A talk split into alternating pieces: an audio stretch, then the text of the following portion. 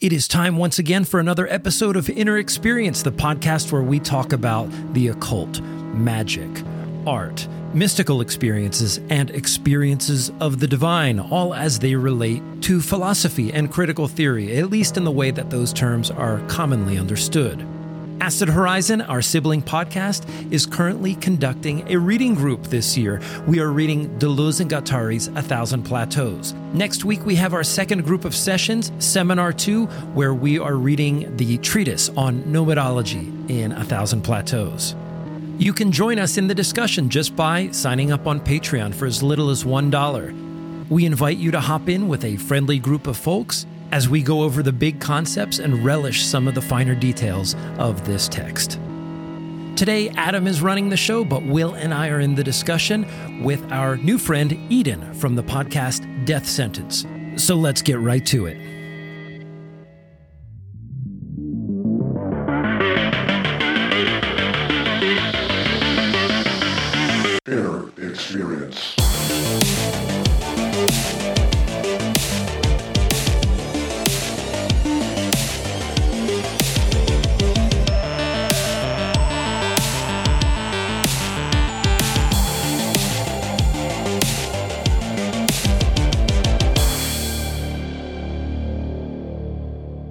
Humanity is so infinitely small.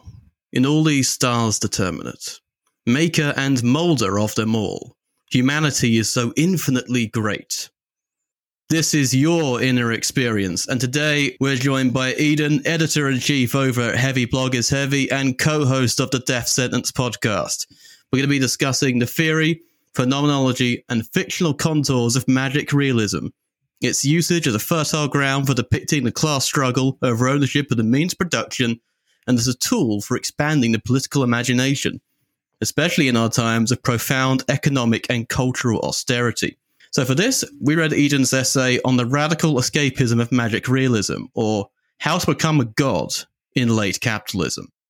We're going to look at paradigmatic cases of magical realist fiction as a kind of framework to explore everything from knowledge production to technology and the role of ideology in maintaining cultural hegemony. Eden, welcome to your inner experience. Thank you, guys. Thanks for having me. Okay, so just to get us started off, so could we just uh, get into the basics of what is magical realism? Is it simply a genre convention, or is it something you know, fundamentally in excess of the actual medium of fiction in which we tend to think about it? You know, is it a not only a, a genre constraint, but also a kind of narrative imagination, a mode of the imagination Yeah. in terms of how one relates to the world? Mhm. Is it also a kind of uh, phenomenology, so to speak? Yeah, that's an interesting question. I think a few years ago I attended the Republica conference in Berlin, which is a digital cultural conference. And I spoke about some of this stuff, science fiction and its use in, in radical and critical thought.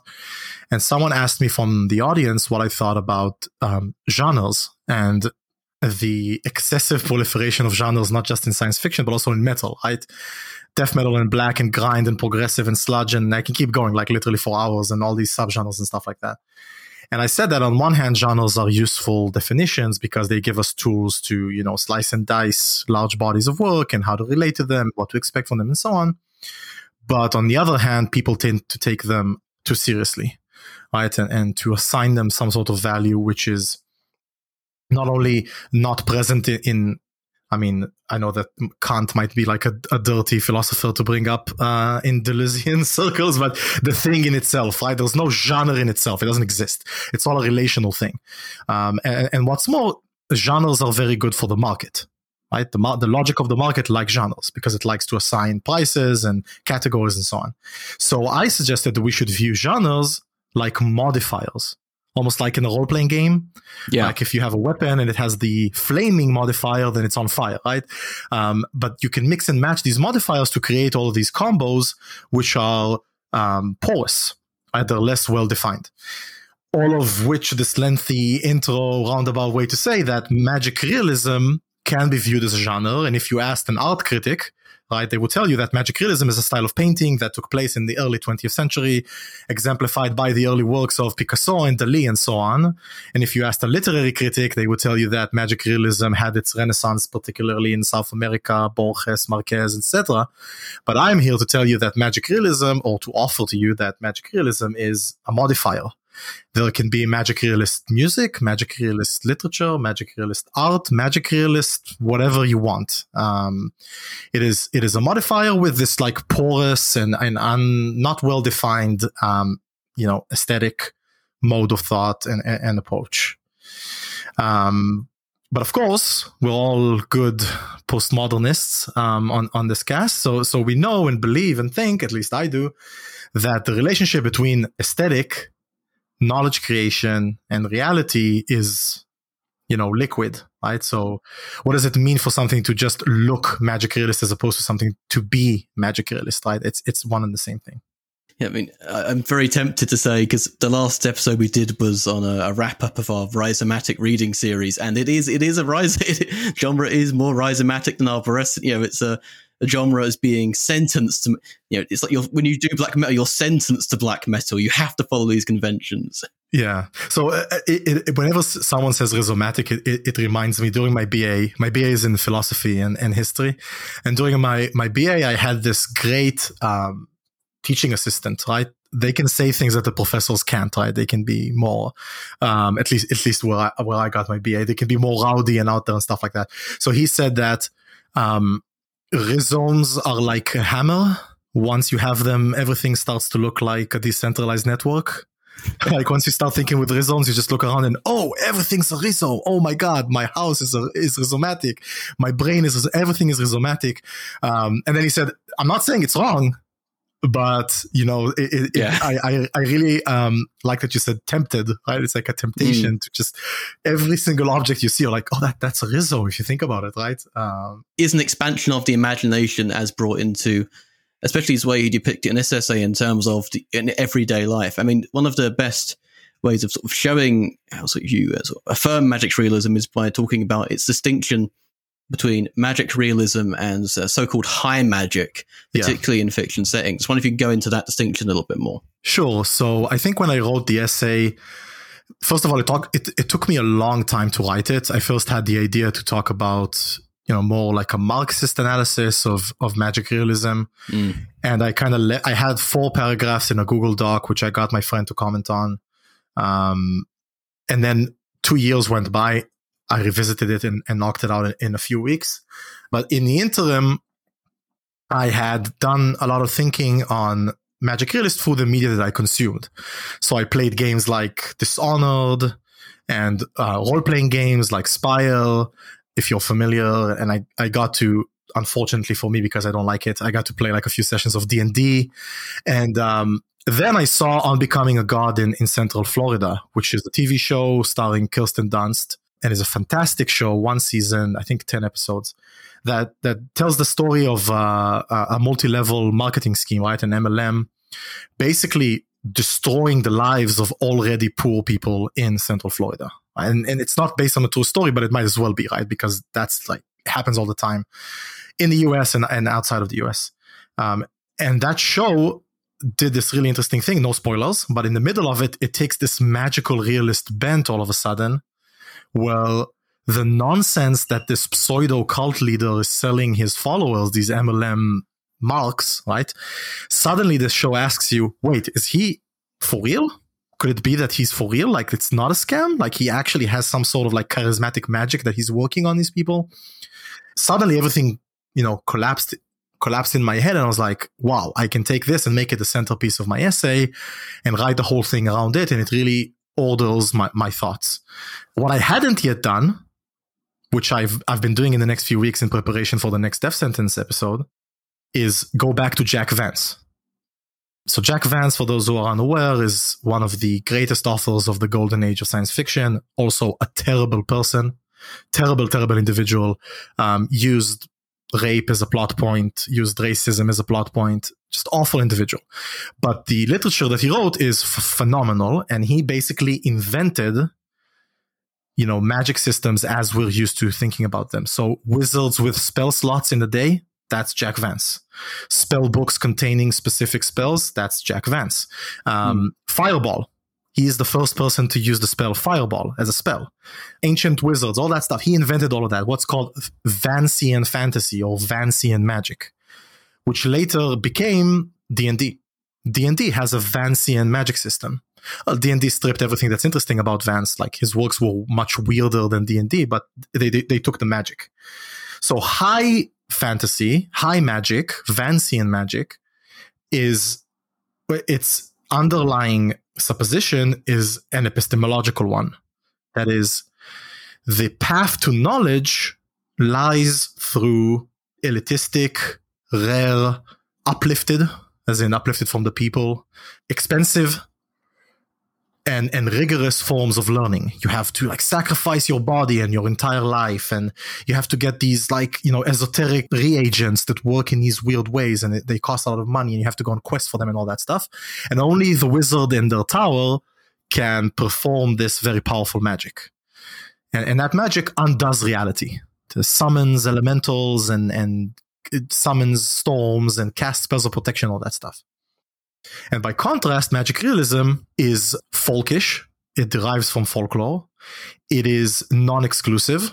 That is anybody who listens, who wants to hear the traditions and the rituals of realist magic can do so.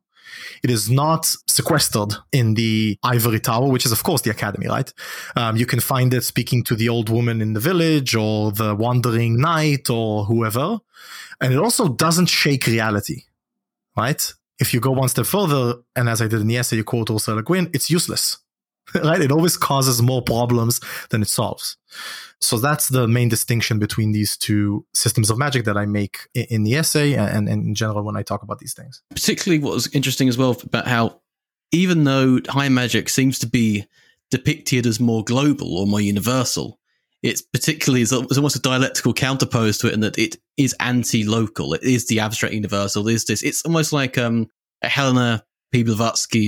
the uh, the secret chiefs. It's very much what you find in a lot of magic considered as a system. It is the Golden Dawn kind of thing. Yeah, I mean, it's like uh, described it in the Golden Bough, right? It is mm. the sister, the occulted sister of science. Mm. Right? This sort of magical system is just science with different assumptions on the path towards truth. But other than that, it plays by the same rules. There is one accepted truth only the expert can access it.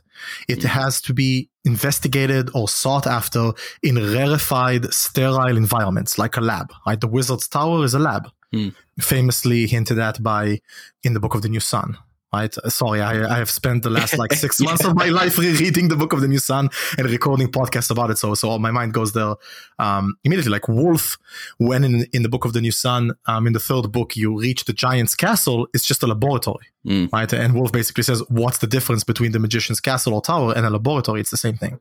So they play by the same rules, and of course, it aspires to be the universal, just like science does science is elitist and disconnect. Well, some science, right? Not all science, but Western science, right?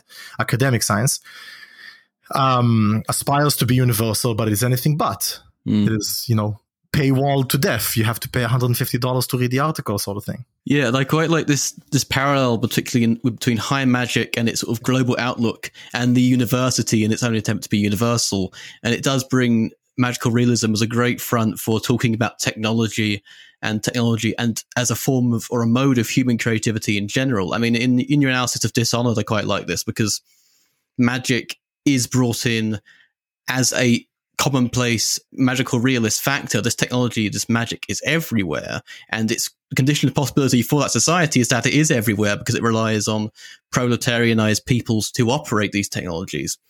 But at the same time, high magic isn't simply a counter position to the magical real, but it is actually it can actually be elevated to the point of being higher magic. Particularly, in just using dishonored again, uh, in in the form of the church means that you know regular people can't use magic, only the state can. It has to have a monopoly not yeah. only on imagination and creativity, but also on the violence that that creativity can bring forth itself. And this is where in the essay you talk a lot about the the Hegelian dialectic of mastery and servitude, and where this this can be a site of uh, struggle I want to ask how that works in terms of magic as a means of production, as a way of mm-hmm. depicting means of production, as well as a means of imagining productivity. That's um, an ongoing question that I've uh, found myself, you know, just like everything Hegel, right? You never have one answer. It's kind of like an ongoing process. But, and, and I think actually another bad person who wrote interesting things, aka Heidegger, you know, he's relevant here as well because of this idea of the tool, right? So almost so when you read Hegel, it's it's actually one of the most literary passages, and I'm talking about the part where um, by the way, as a Hebrew speaker, I have to remind myself actively to not say master slave um, because that's just how it was translated into Hebrew. So I, I, know today you say master servant to avoid like connotations and stuff like that. Yeah, it's so, shaft and Knechtschaft. It's, it's more like sort of knight and knight and master, I guess. Yeah, I mean, we can do a whole podcast on how yeah. people, how philosophy in German was translated into Hebrew. Super interesting topic. Um, but skipping over that, in the, the part where Hegel talks about master servant um, dialectics is, is, is part of the, the, one of the most literary parts of Hegel. It's just written in relatively easy to understand language. And what he says there is that the master believes himself to be the superior of the servant because the servant is answering all of the needs that the master has. But unbeknownst to him, he is containing his own negation, right? Because the servant becomes the person that can use the tools. The tools are ready to hand for the servant in a way that they are not for the master. Mm. And were the master, were the servant to understand this, says Marx, he would be, he would immediately say, wait, so why? Right? Like, why is this dialectic reinforced? Why should I not um, use this knowledge of the tool? And, you know, one of the best examples, I mean, this is fictional, right? But in, um, de Tocqueville's history of the French Revolution, obviously written from de Tocqueville's perspective as, as a liberal conservative, he, he recounts the story of um, the day after the revolution, where the nobles had to wake up and realize that they don't know how to make butter. And they can't milk cows, and they can't till fields, and they can't clean their castles, and excuse me for the profanity, but they can't wipe their own asses, right? Like they can't even take care of their own bodies because the servants have been have been doing it for them. Now, if you go to Dishonored and you bring in magic into the equation, high fantasy or high magic says the noble does not need the, the servant. I'm, I'm reading Jack Vance's Tales of the Dying Earth. He preferred to call it another title, but I don't care because he was an asshole, so I'm, I'm going to keep calling it Tales of the Dying Earth. And it literally opens with this wizard calling other wizards on this magic device and making them subservient to him. Mm like quiver before my might. That's literally the first scene of the book. So that's what high magic wants to say, right? The noble has all the power. Whereas magic realism, if you think about Borges and Gabriel Garcia Marquez, but also more contemporary examples like Angelica Gorodischer, which is criminally underread, and her uh, books were recently translated to English, um, and they're on small small beer press. Shout out to them. Great great um, uh, publishing house. So um, she, and also those other authors that i cited are all about the noble thinks he's strong but he knows nothing about magic like he thinks about swords and men and siege engines and um, economy and um, in some cases in Gorodischer also the control over animals. There's a part where there's like a parade of 500 minks, and the, the emp- emperor thinks that's power, but the the servant child who works in the gardens knows that actual power is being able to talk to the minks one on one, right? Like ask them what's happening to them, understanding the world itself and not control over that world. Was that clear? I felt like that was a mishmash of ideas, but uh, that, that, as I said, it's a work in progress, like crystallizing this. And I probably need to go back and read Hegel again, but I don't want to. So that's where we are. I mean, just thinking about uh, the magical realism and the political imagination, what I, am very sympathetic because uh, as someone who is te- technically a Hegel scholar on the Deleuzian podcast, I mean, I do like the idea from John McDowell that it is also an internal struggle based on uh, the mastery is of is the transcendental eye, is the eye of the I think that accompanies my representations, is that the mastery point, or is the empirical subject of experience that actually takes in all the objects, actually senses and feels them and works on them and produces the things that the I think thinks over. Then there's, a, there's an internal struggle of imagination in that master in that uh, master and servant here Knechtschaft dialectic. I think. Yeah, so, so so that's a really interesting point, by the way. And this is like I think the only place I can ever talk about this, but this also ties into Fichte, right? And this mm. idea mm. of the I that is the object of the I and the I that is perceived, right? The self that is perceived. In high magic, the self, you know, uh, the supreme self, right? You're trying to get to that supreme self through the perceived self. You look inwards as a wizard. You sit in your tower. You light your incense. You, you, um, um, you open your grimoires and what you're trying to do is to master this power that's within you to become in, um, the master of the the supernal is some, sometimes mm. described that way, right? Like not the supernatural, the supernal beyond this plane of creation. Whereas with magic realism, you know, it's the parable of the oak and the willow. The idea is to bend before the supernal, to let the supernatural take over you, to stand in the light of history and understand that you are a tiny, tiny part of this crazy like length of time.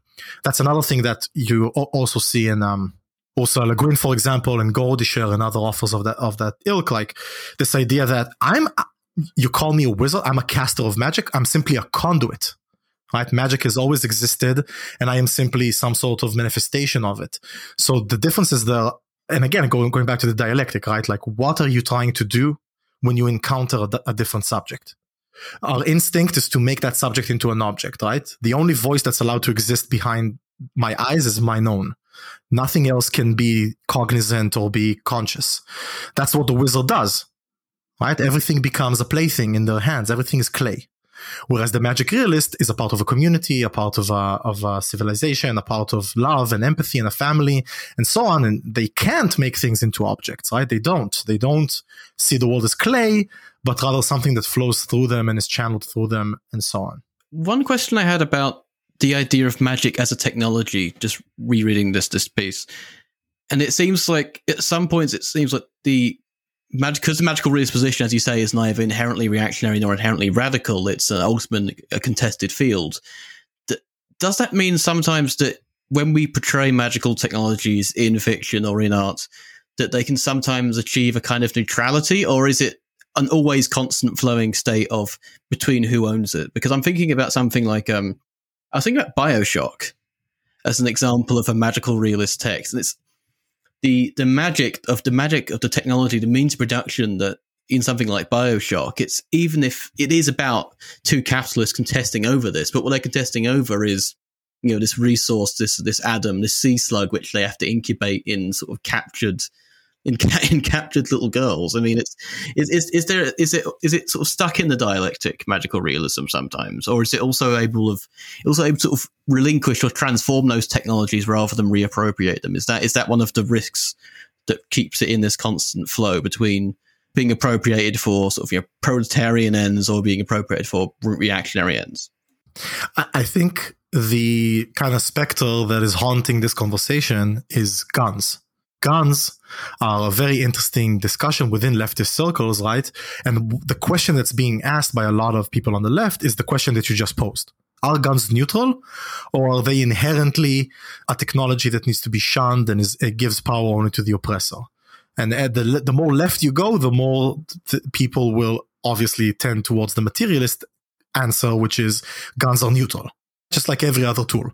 Factories can make tanks, and they can make medicine. Mm. They can make bombs and they can make food. Just like with guns, guns can be used to, you know, kill minorities by the cops, or they can be used to overthrow the government. But I think with guns and the way that they are kind of like a cul-de-sac, kind of like a dead end, is that the state, I mean, that is the modern state, capitalist state, has so much years of experience on us in how to use guns effectively that we have no shot of catching up, right? Like, I'm not hmm. saying people shouldn't have guns. People can have guns if they want to. But this idea that you will be so good at using guns that you will overthrow the state is absurd. It was true in the 1850s because the state was embryonic then and it also had no idea how to deploy violence. It was bad at it. It was a child. But today the state is again, maybe this is a high high fantasy sort of way to look at it. Mm. It's a level 50 wizard, right? With uh with cross classes and artifacts and stuff like that. And you walk up with your level one wand of fireball and you think you're going to defeat them. So that's that also goes back to magic as neutral or not. If you play on the grounds of, of high magic, you are literally trying to take on Tolkien, Vance, Monte Cook, Gary Gygax, these titans of culture that have instilled, like walk up to a person in the street and say, how does a wizard look? Okay, you'll get arrested, so don't do that. But let's say you could do that. They would draw a person with a pointy hat and a staff. Mm. Right. And if you ask them, what spell does this wizard cast? They would say fireball. or cone of silence or something, cone of cold. It's so ingrained in our culture that when you try to defeat them at their own game, you're going to lose. It's just not going to work. And by the way, I think that's also why Bioshock, I love the game, I love the series and so on, but it inherently, I think, failed at what it tried to say. Like if it had some sort of statement about libertarianism and technology mm. and wealth and whatever, it completely failed because it came off as either you know, people who didn't understand the criticism and thought it was showing Ayn Rand in a positive light, God forbid, mm. or the inverse, people who didn't got its critique but were left with okay, and like what's the alternative that Bioshock offers?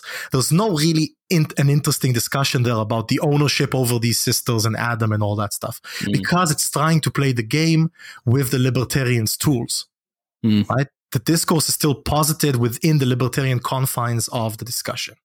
Sim- simple as I mean. yeah, I mean, I, again, you know, I I feel like every time I talk about these things, I have to say like I'm not a cancel culture guy. I'm not saying don't play Bioshock or like don't play D and D. Like play whatever you want. Tolkien is one of my favorite authors. I literally have like the two trees of Gondor tattooed on my leg. It's all good, but I think it's naive for people to say I want to critique fantasy, mm. but don't take away my toys. I still want to have Gandalf. I still want to mm. have Vancian systems of magic. All power to them, they can try. But I think it's doomed to failure because you're not challenging the foundations of, of the work you're trying to critique. So you're just offering an alternative within the confines of the discourse instead of trying to breach it to put it in some very sort of post autonomia terms, they're doing constituent power on the One Ring, whereas they should be doing destituent power. we, need to do des- we, need to de- we need to cultivate destituent power, to paraphrase Frank Herbert, because Leeroy Jenkins is not actually materialist. You can't you can't just run in. I maybe he is, by the way. Like uh, this is a complete tangent, but an interesting thing you said. Like Leeroy Jenkins is a person right? It's hard to understand that there's like a physical biological entity walking around that corresponds to this avatar called Leeroy Jenkins. Maybe he's a Marxist. Maybe he's like this hardcore Maoist, you know, with the cap and like the Mao uniform. We don't know, but but but no one has thought to ask because it's not about Leeroy Jenkins the person. It's about Leeroy Jenkins the avatar. Right. Mm. And, and again, like you go to read Tolkien you know, it's very easy for leftists to like hand wave Tolkien and say, oh, he's a conservative, he's a Christian, he's a bigot, whatever. But then you actually read what he wrote outside of Lord of the Rings and, and in other places, and it's not that simple. I mean, don't get me wrong. The, the work itself is conservative and white and, and all that stuff. But in other places, Tolkien had really interesting things to say about um, you know, the, the corrupting or corrosive power of religion and how faith can become a tool of resistance and all these really interesting things. So I just don't, don't think that it high magic wants it to fit into boxes. Magic mm. realist understands that like the boxes are overflowing and they're spilling everywhere and everything is odd and um, all over the place. I guess we can sort of see the rise of magic realism, or it's not necessarily rise, but it's repopularization amongst people such as Le Guin and, and, the like, from an internal struggle, even possibly a, a, methodological struggle within like the actual the actual occult magic itself. I mean, this is a time when from the seventies onwards we start getting people like you know we get uh, oh god, who wrote who wrote Junkie? It said it's going to be edited out.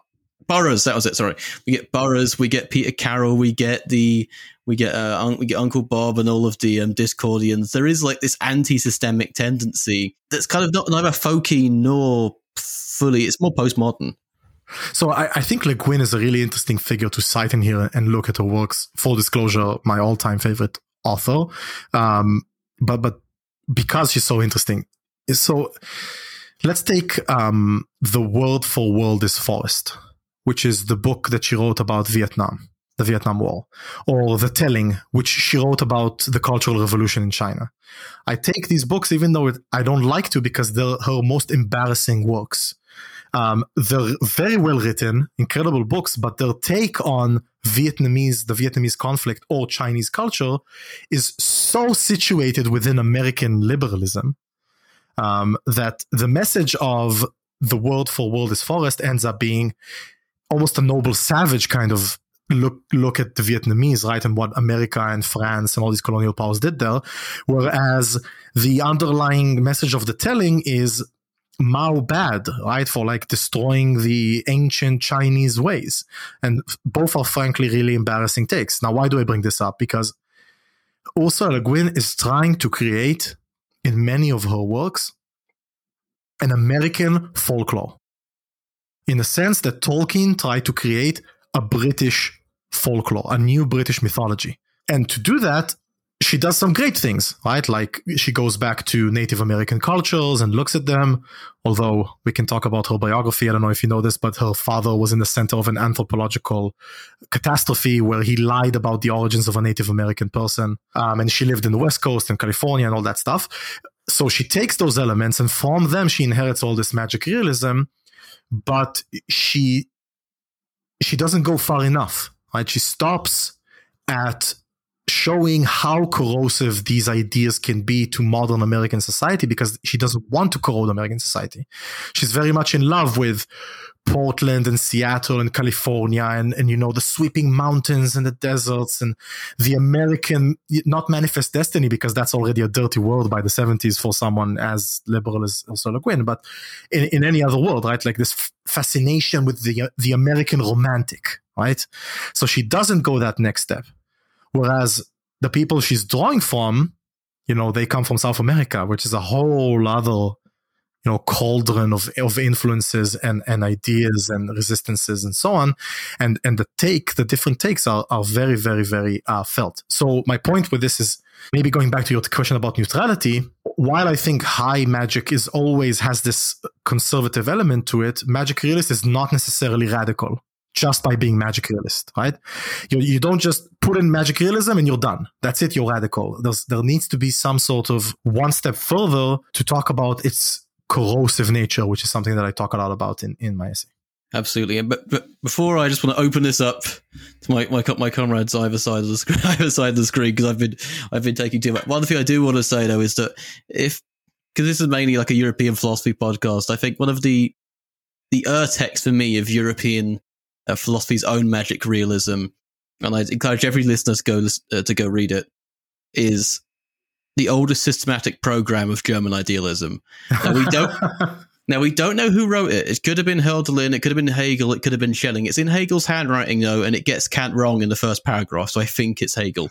Um, but it is this text of philosophy coming down and generating this new mythology of reason. It's the idea of making philosophy sort of sensuous, bring it down to every, taking it away from this very priestly role that was previously put forward to. It. And it is this beautiful flowing text of both elevating at the same time as it brings down to earth and has a very sort of French revolutionary tone to it. So just to anyone anyone listening, go read. I'll, I'll, put a link to it. I transcribed it from the books actually on my blog. So you haven't got to buy the book. I'll, I'll post that in the links. But um, let's open up to Craig and Will. Thanks, Eden, for coming on the show. I have to say, today's topic is a little bit outside of my wheelhouse. And I would say my primary points of reference for discussion here are Joseph Campbell and Carl Jung. Uh-huh. And, yeah. and, that sort of thing. And so you're probably cringing deep inside right now. So I apologize no, no, no, in advance. Heaven forbid. But the question I, I think is nonetheless important, which is, you know, the way that we understand magic, especially young people especially very young people, through uh, Harry Potter and so forth. Often, the way that we imagine magic comes through the filter of the hero's journey. Right? right? And there's an extent to which that even the project of Carl Jung and subsequent archetypal psychologists and depth psychologists, in some way, shape, or form, picked up that framework in a way that democratized the hero's journey often through the the motif of magic and i've always wondered to myself if there isn't something inherently reactionary just about that structure one could posit that there's a sort of universalism, a kind of monomyth to the whole thing. But yeah. on the other hand, this is been what's given to us time and time again by the media, by stories, because there's a, there's a sort of formula there that works. Is it because it's been given to us so many times before? And I think one one of the challenges here too is that you know there's a hyper individualism about the hero's journey in some sense there's somebody yeah. who's been marked they've been taken out of the social order a priori and the irony here is they often come from either poverty or they're an orphan or something like that. But then they, of course, are marked for this elite destiny, wh- whether it be as a Jedi Knight or as a wizard, like you're saying. And mm-hmm. I'm curious if any of your research kind of runs up against that. For sure. I mean, Joseph Campbell and Carl Jung, you know, it's the classic skeleton in the closet because I, I used to really like them, you know, um, years ago when I was starting out, and I still think that there's a lot to be to take from the theories. Jung more than Campbell, I would say, but I think that the limitation of their theory is exactly what you said, and to go on this, um, to go with this trend of using popular media to talk about it, think about the Matrix right? The Matrix is very much a hero's journey, right? He literally gets a call, Neo that is, he refuses it, then the call comes back again. It's literally a call on the phone, right? The, the Wachowski siblings didn't do that, or sisters, I should say, didn't do that on accident, right? It, it's a parable. But what is the ultimate underlying message of the Matrix? The ultimate underlying message of the Matrix is you are not the one. You will make absolutely no difference because you think you're Neo? Like you're not. There's only one of them, right? Only one Neo. And that's the problem with Joseph Campbell in particular, the idea of the monomyth, because the hero, as you said, is an individualistic idea. And only one person gets to be the hero, right? Or you know, you can go up to 10 or 20 if you're talking about like this ensemble thing, like Tolkien, you know, the Silmarillion, you can say that it's all the elves or the heroes. yeah. or, right. Seven Samurai, for example, but they're individuals, right? And they all have their own journeys and their own um, catharsis at the end of it and their own transformations. Think about how their environment transforms around them. Their environment transforms only through their transformation, right? Neo is like the philosopher's stone, if we're going to Harry Potter, right? That within which change percolates and changes. And only when he unlocks the ultimate power to defeat the machines can, you know, humanity have, have a shot. Now they, they sort of undermine that in the second and third movies, which are awful, but they sort of undermine that by showing like the other people in Zion, you know, fighting the robots and they're just as important, but it rings hollow because you compare it to the first movie and you're like, this is not what you sold me, right? You sold me the individual, right? So, but then going to Jung, I mean, whenever we talk about Jung, it's kind of like talking about Wittgenstein, like which Jung, right? Early Jung, middle Jung, Christian Jung, right? Like all these different manifestations. And if you go to the the very last things that Jung wrote, he takes this very interesting, very weird, and very radical reading of Christianity and the Eucharist specifically, right, as the, the means to go from to take the individual hero's journey of Jesus and make it the journey of all of us, right? Like when we again i'm not i'm not a practicing uh, christian or a practicing religious anything right? But when we practice these rituals the sacraments when we take on the eucharist and ash wednesday we draw the cross and all that stuff we're walking christ's hero's journey. So that i agree with you on that that it can be democratized. But the final step is to ask how can we do away with the hero's journey altogether and still connect individuals around a narrative, a story, right? Something that will move them without telling them that you are the chosen one, right? Without needing an Arthur or any king to return or, or, or any sort of individual um, person. And I mean, for that, I think the best person to read is Mao, right? Like mm-hmm. that's one of Mao's basic questions. How do you motivate a mass of people without falling into worship of individuals? Did that answer your question?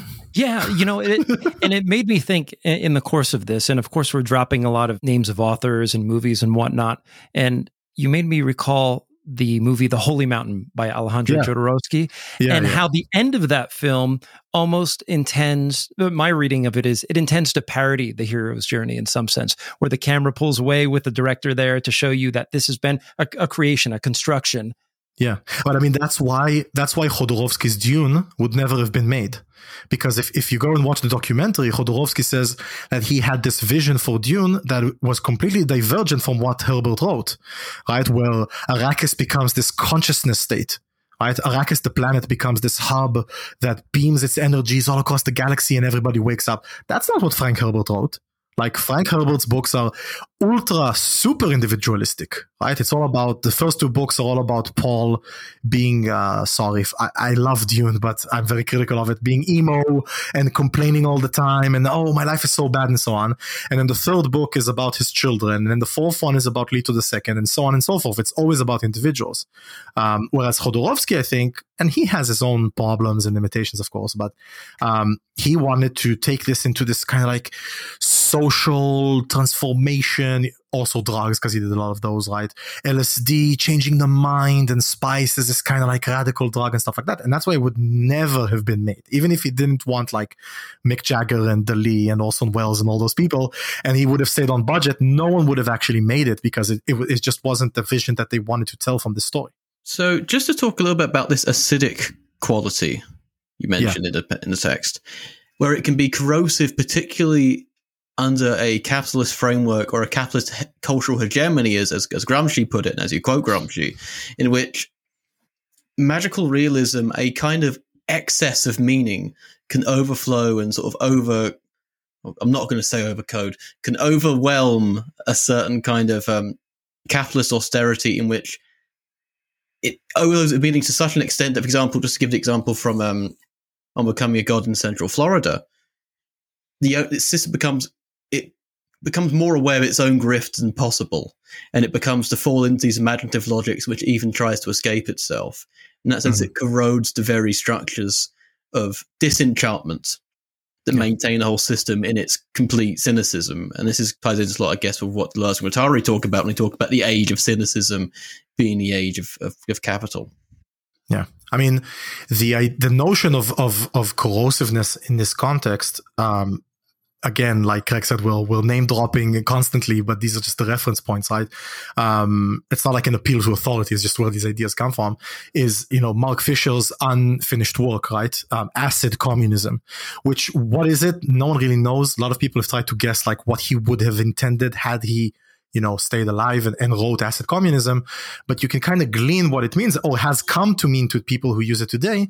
And this idea of communism is this cultural force that starts to, like acid, eat away at the assumptions and the aesthetics um, of you know late capitalism. So that that's where the idea came to me. But if we if we try to uh, um, interrogate it as i did in the essay disenchantment is a myth right? Like the world the world wasn't actually disenchanted what happened is mm. that a, a, subsection of the people under, a massive one, that is Europeans, disenchanted themselves. Right? They disenchanted their worldview. They convinced themselves that they're living in a disenchanted world. But for many people, like indigenous populations and oppressed people across the world, but also just non-Western societies, the world is very much enchanted, right? Um, and, and disenchantment never happened. But what On Becoming a God in Central Florida does is posits a way for us to show the lie. Right? Mm. It corrodes the lie. It it tries to think of a way to use magic realism, which again is inherently enchanting, right? Everything is magical. It's not the wizard's tower, it's not the grimoire, it's this tree, it's this animal, it's this person, it's everywhere. It tries to put the lie to the myth of disenchantment. Because if you think about you know, the tree outside my window. There's a really big oak outside my window, which I love because whenever I get too stressed, I just look at it and it kind of gives me different perspective, right? This entire ecosystem is happening without me. Doesn't matter what happens to me, right? I get mm-hmm. fired tomorrow, nothing happens to the tree, right? Once I make it magical, now if someone would come along, a capitalist, and would say, I need to tear down this tree so I can build another, I don't know what, like a, a store, I would fight against it because mm. that tree is no longer just a dead object to me to be manipulated and to be extracted.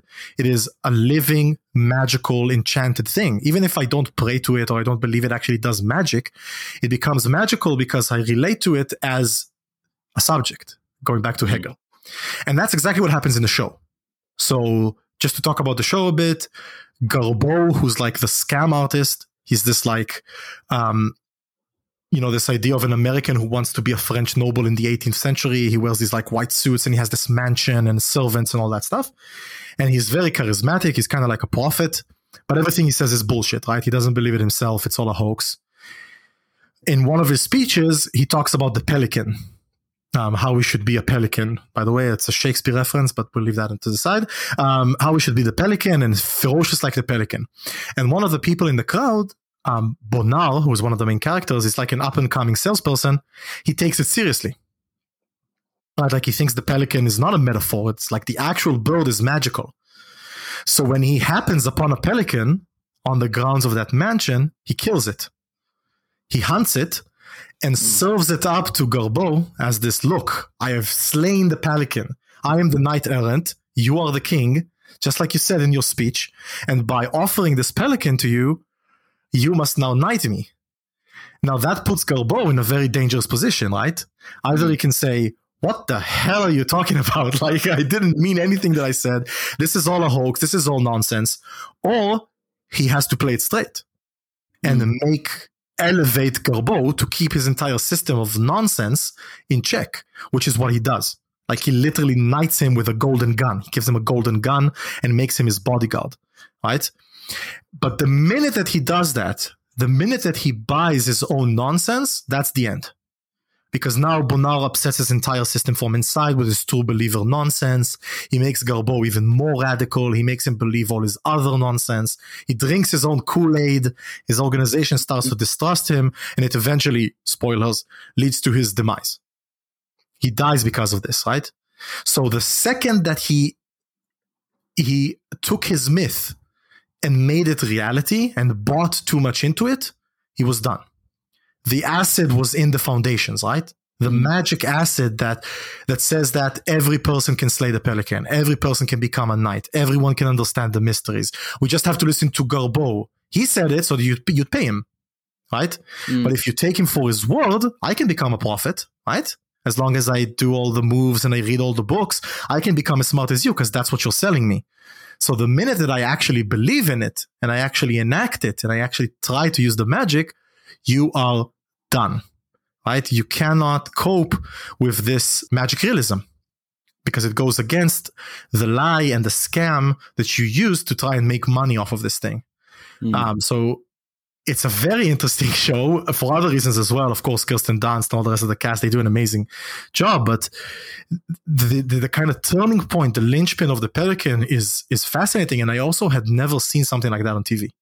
Like someone kill an, an animal and also a pelican, not really an animal you usually see depicted, and offer it up as this like quest completed. Give me the rewards now. It was, it was a very, um, strong moment. By the way, in case anyone is listening and thinking that I'm, it's not in the show and I'm reading into it, um, the writers of the show have seen my essay and they said that I totally nailed it and uh, uh, they really liked it. You know, I, I know death of the author and all that stuff, sure, but uh, in case anybody's thinking that like I don't know, I got high and watched the show and made this all up, um, it's very much in there, and I, I think that's uh, fascinating. An absolute moment of consciousness raising, and definitely in the Fisherian sense. I mean, in Mark Fisher's sense, particularly in the post-capitalist desire lectures.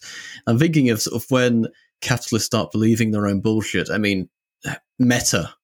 The game, Yeah. the game is becoming more up because they start to believe their own bullshit. But I think I think the the point is, and Mark and I think Mark Fisher also wrote about this when he wrote about um, Red Plenty, Mm. right? We a lot of leftists look at the at the lie that capitalism tells us that we can all be rich and we can all be prosperous and there's no cost for anything and everything can be attainable, and they think they have to um, posit an alternative. No, actually the the world is about work and rigorous work and labor.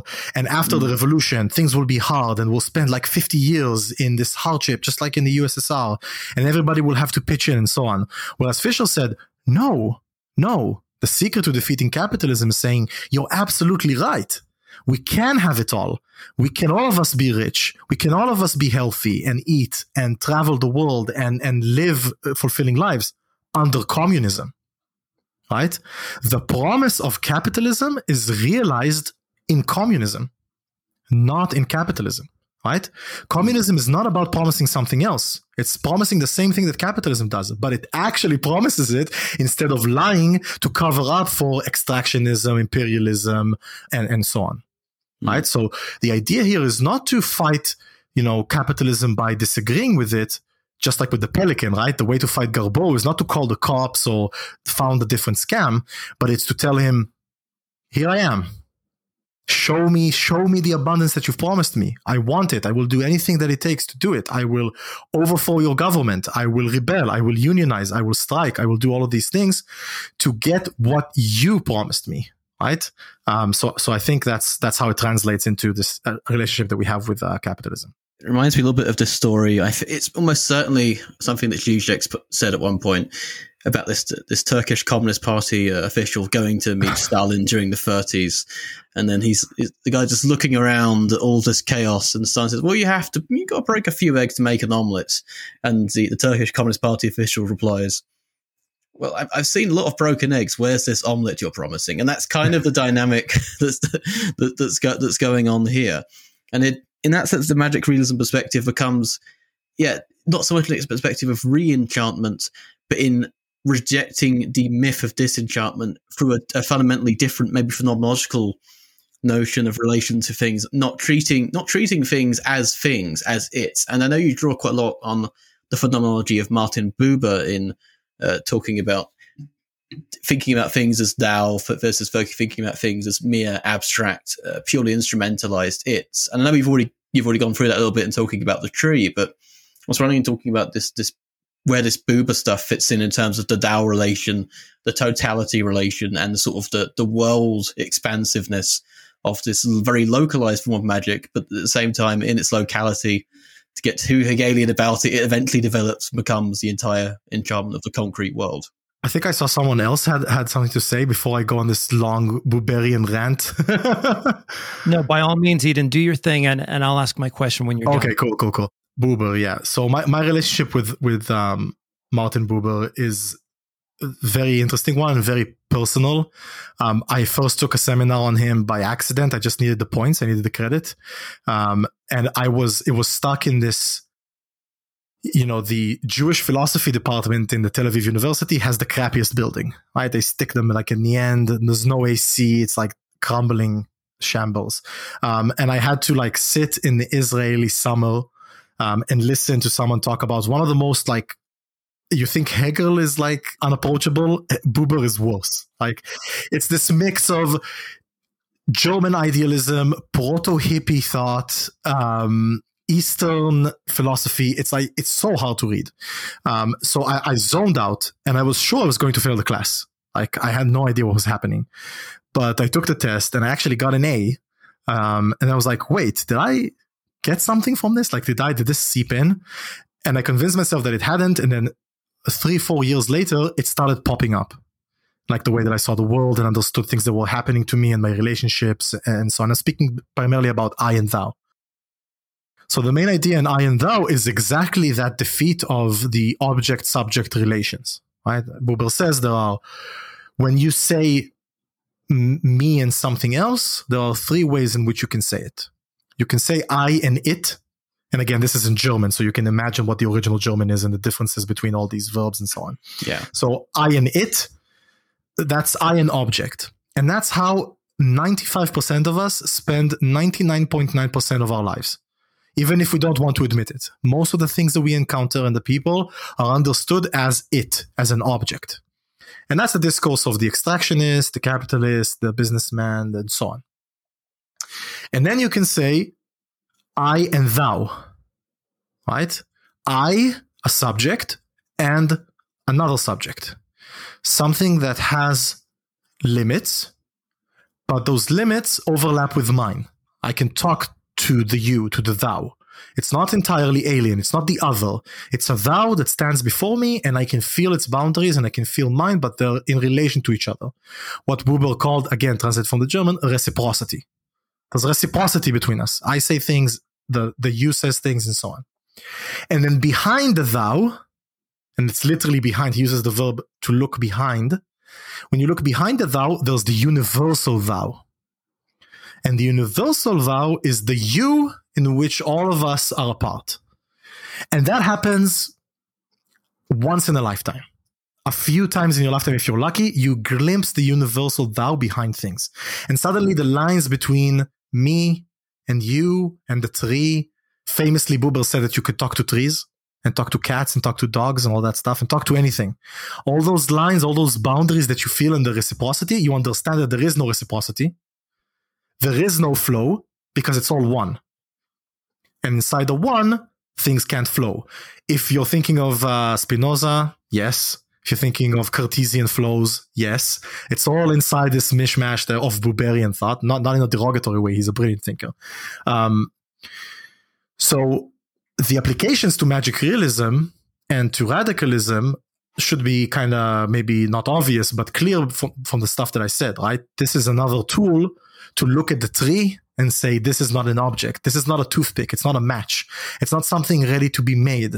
It is an ob- a subject, sorry, in itself that can communicate with me. In what sense do trees not talk? They, they don't talk in the sense that I don't listen.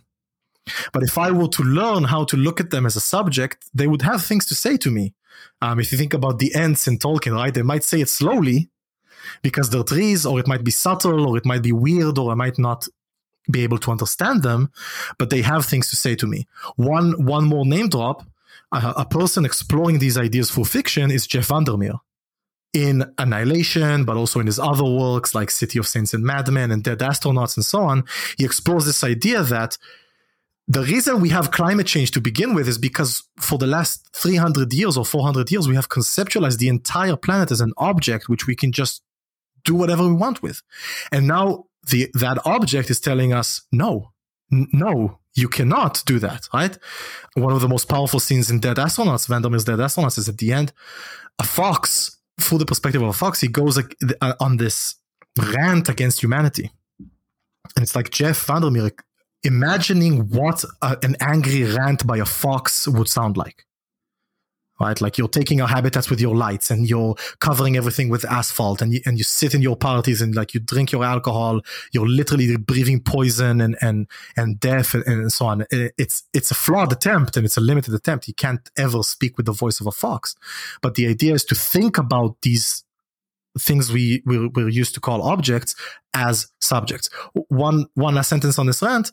This also um, ties into high versus realist magic because in high magic you conjure and transform and, and summon and transubstantiate.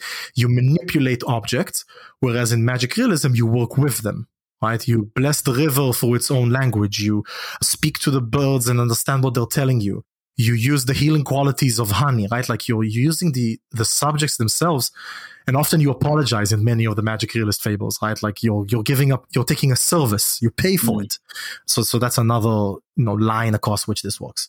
Yeah thanks for that eden. I mean you have me thinking about so many things that i almost don't even know where to begin. I think the sort of overriding question that i have especially after having read your essay is the sort of practical program or praxis yeah. related to magic realism and some of the things that stood out to me in your presentation here today is particularly that example of, and you'll have to refresh my memory on it, that image of the adult or master figure. They're either the worker or they're the economist and they're the utilitarian. And the way that they interact with their environment is through consumption, through yeah. appropriation. And on the other side, you have this figure of the child. They don't kill the animal. They, they can speak with the animal.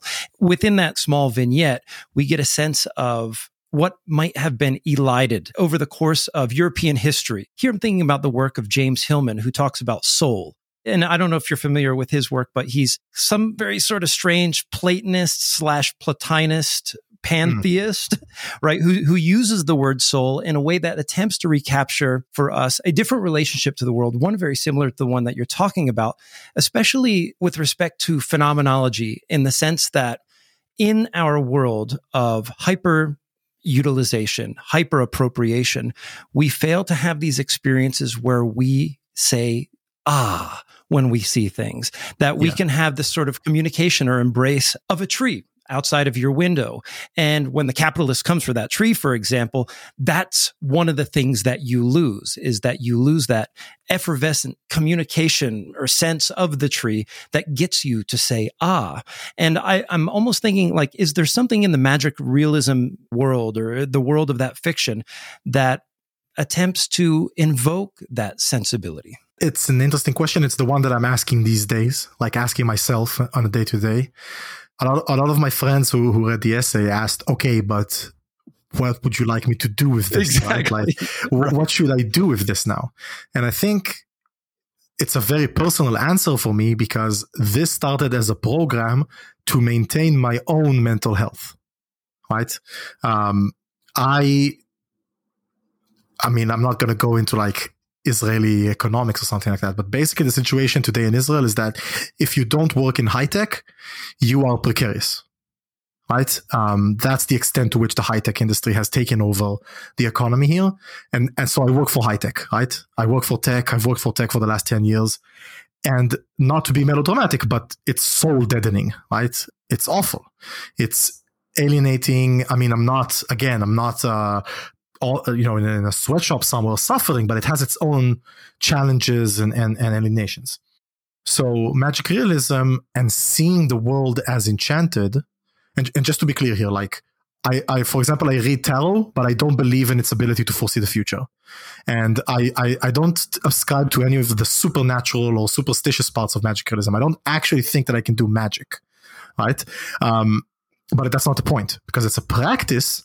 It helps me return some of the natural, the enchanted, the filled with soul, right, to the world around me.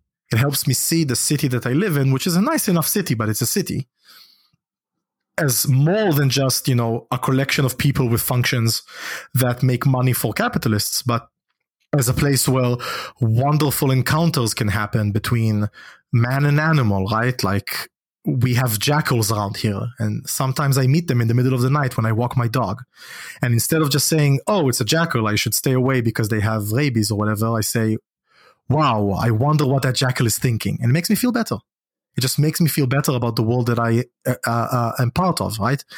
So now, if we if we try to step out of the personal and just my story and how it helps me, that's what I hope that this will be able to do for others, right? As as a way, an accessible way that doesn't deal with the occult and is not about secret knowledge or control or, or esotericism or, or whatever, to think about the reality as magical right? As something worth fighting for, worth protecting, and, and worth living for. Again, back to the mental health perspective, right? You are not, um, if we're quoting um, God is an astronaut, the world is not a cold, dead place, right? Um, that's what magic realism tries to tell you. You don't have to go to the wizard tower. You don't have to be the guy that rains lightning down from the sky and conjures elementals. All the magic you need is already around you right? That, by the way, ties back to depression, something that I wrote a long time ago about depression. One of the problems in how people talk about depression is that they set these immeasurable goals because they're not depressed themselves. They'll say something like, go for a run once a week. That is attainable. But if you have depression, you know that it's not. Like you just asked me to slay the Cyclops, right? You just asked me to climb Mount Everest. So instead, you should give me even smaller goals, right? So when I help people, I suffered from depression myself in the past. And when people come to me for help or friends of mine or so on, I tell them having this talk is a win. That's it. You've won. You've won for today. Tomorrow, all you need to do is write one line, write a sentence. That's a victory, right? And then shower once in two weeks, not once every day, not once a week, two weeks, super small goals. And that again returns to the difference between high magic and low magic. High magic is the run once a week. You have to train yourself and take these reagents and sacrifice and, and spend years and read these books. Whereas low magic is like you have to listen to the old woman that lives down the street, right? That's where enchantment lies. It's in your hands. It's right there. It's, it's attainable.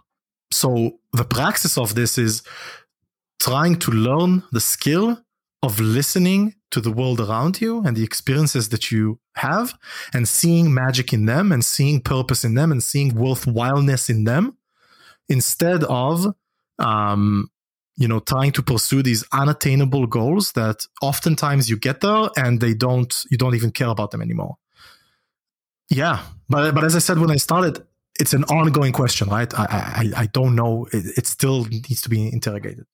Yeah, I mean, there's there's this moment in in your essay, this phenomenological example you provide of opening the window, right, and the world just spills in, um, mm-hmm. in a way that it's not like the Cartesian, like looking out the window, right, and trying to determine, like, sees the person on the bridge.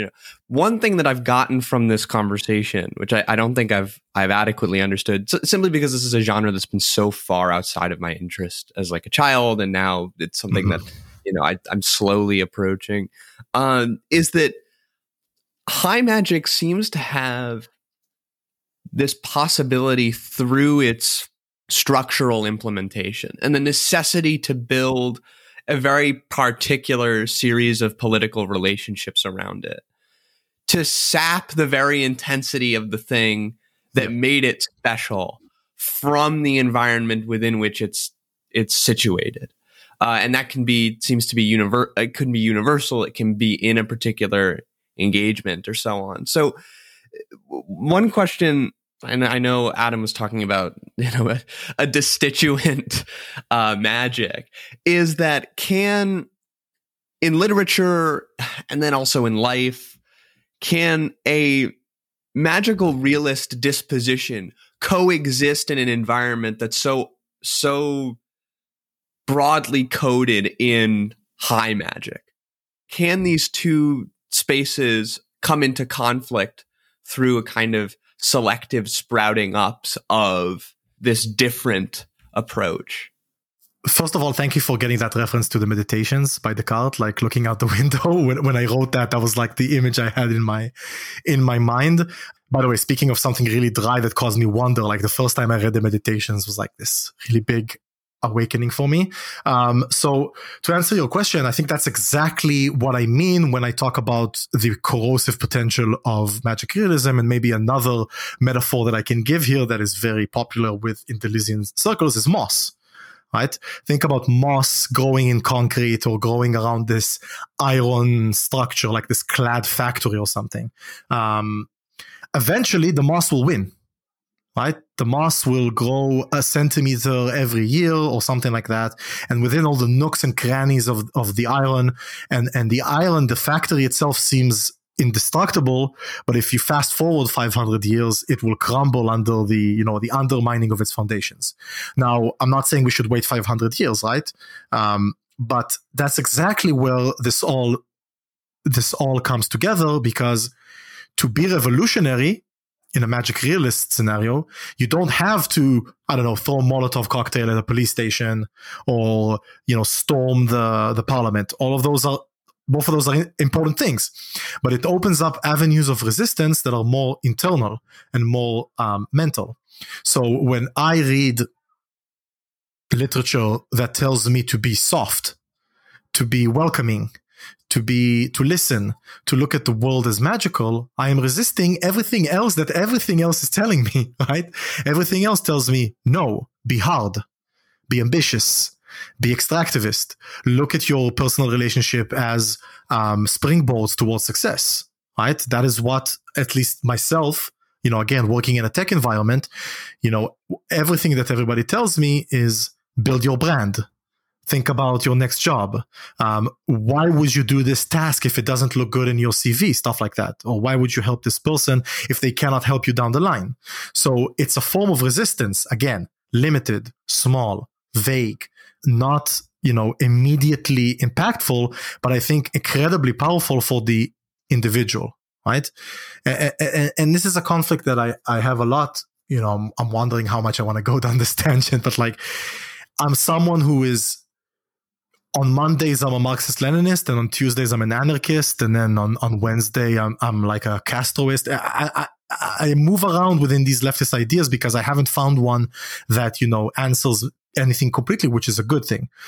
The the big problem with you know your old school Marxist Leninists, what the internet would call quote unquote tankies, is that they have a lot of tools to give you when it's time to storm the Winter Palace.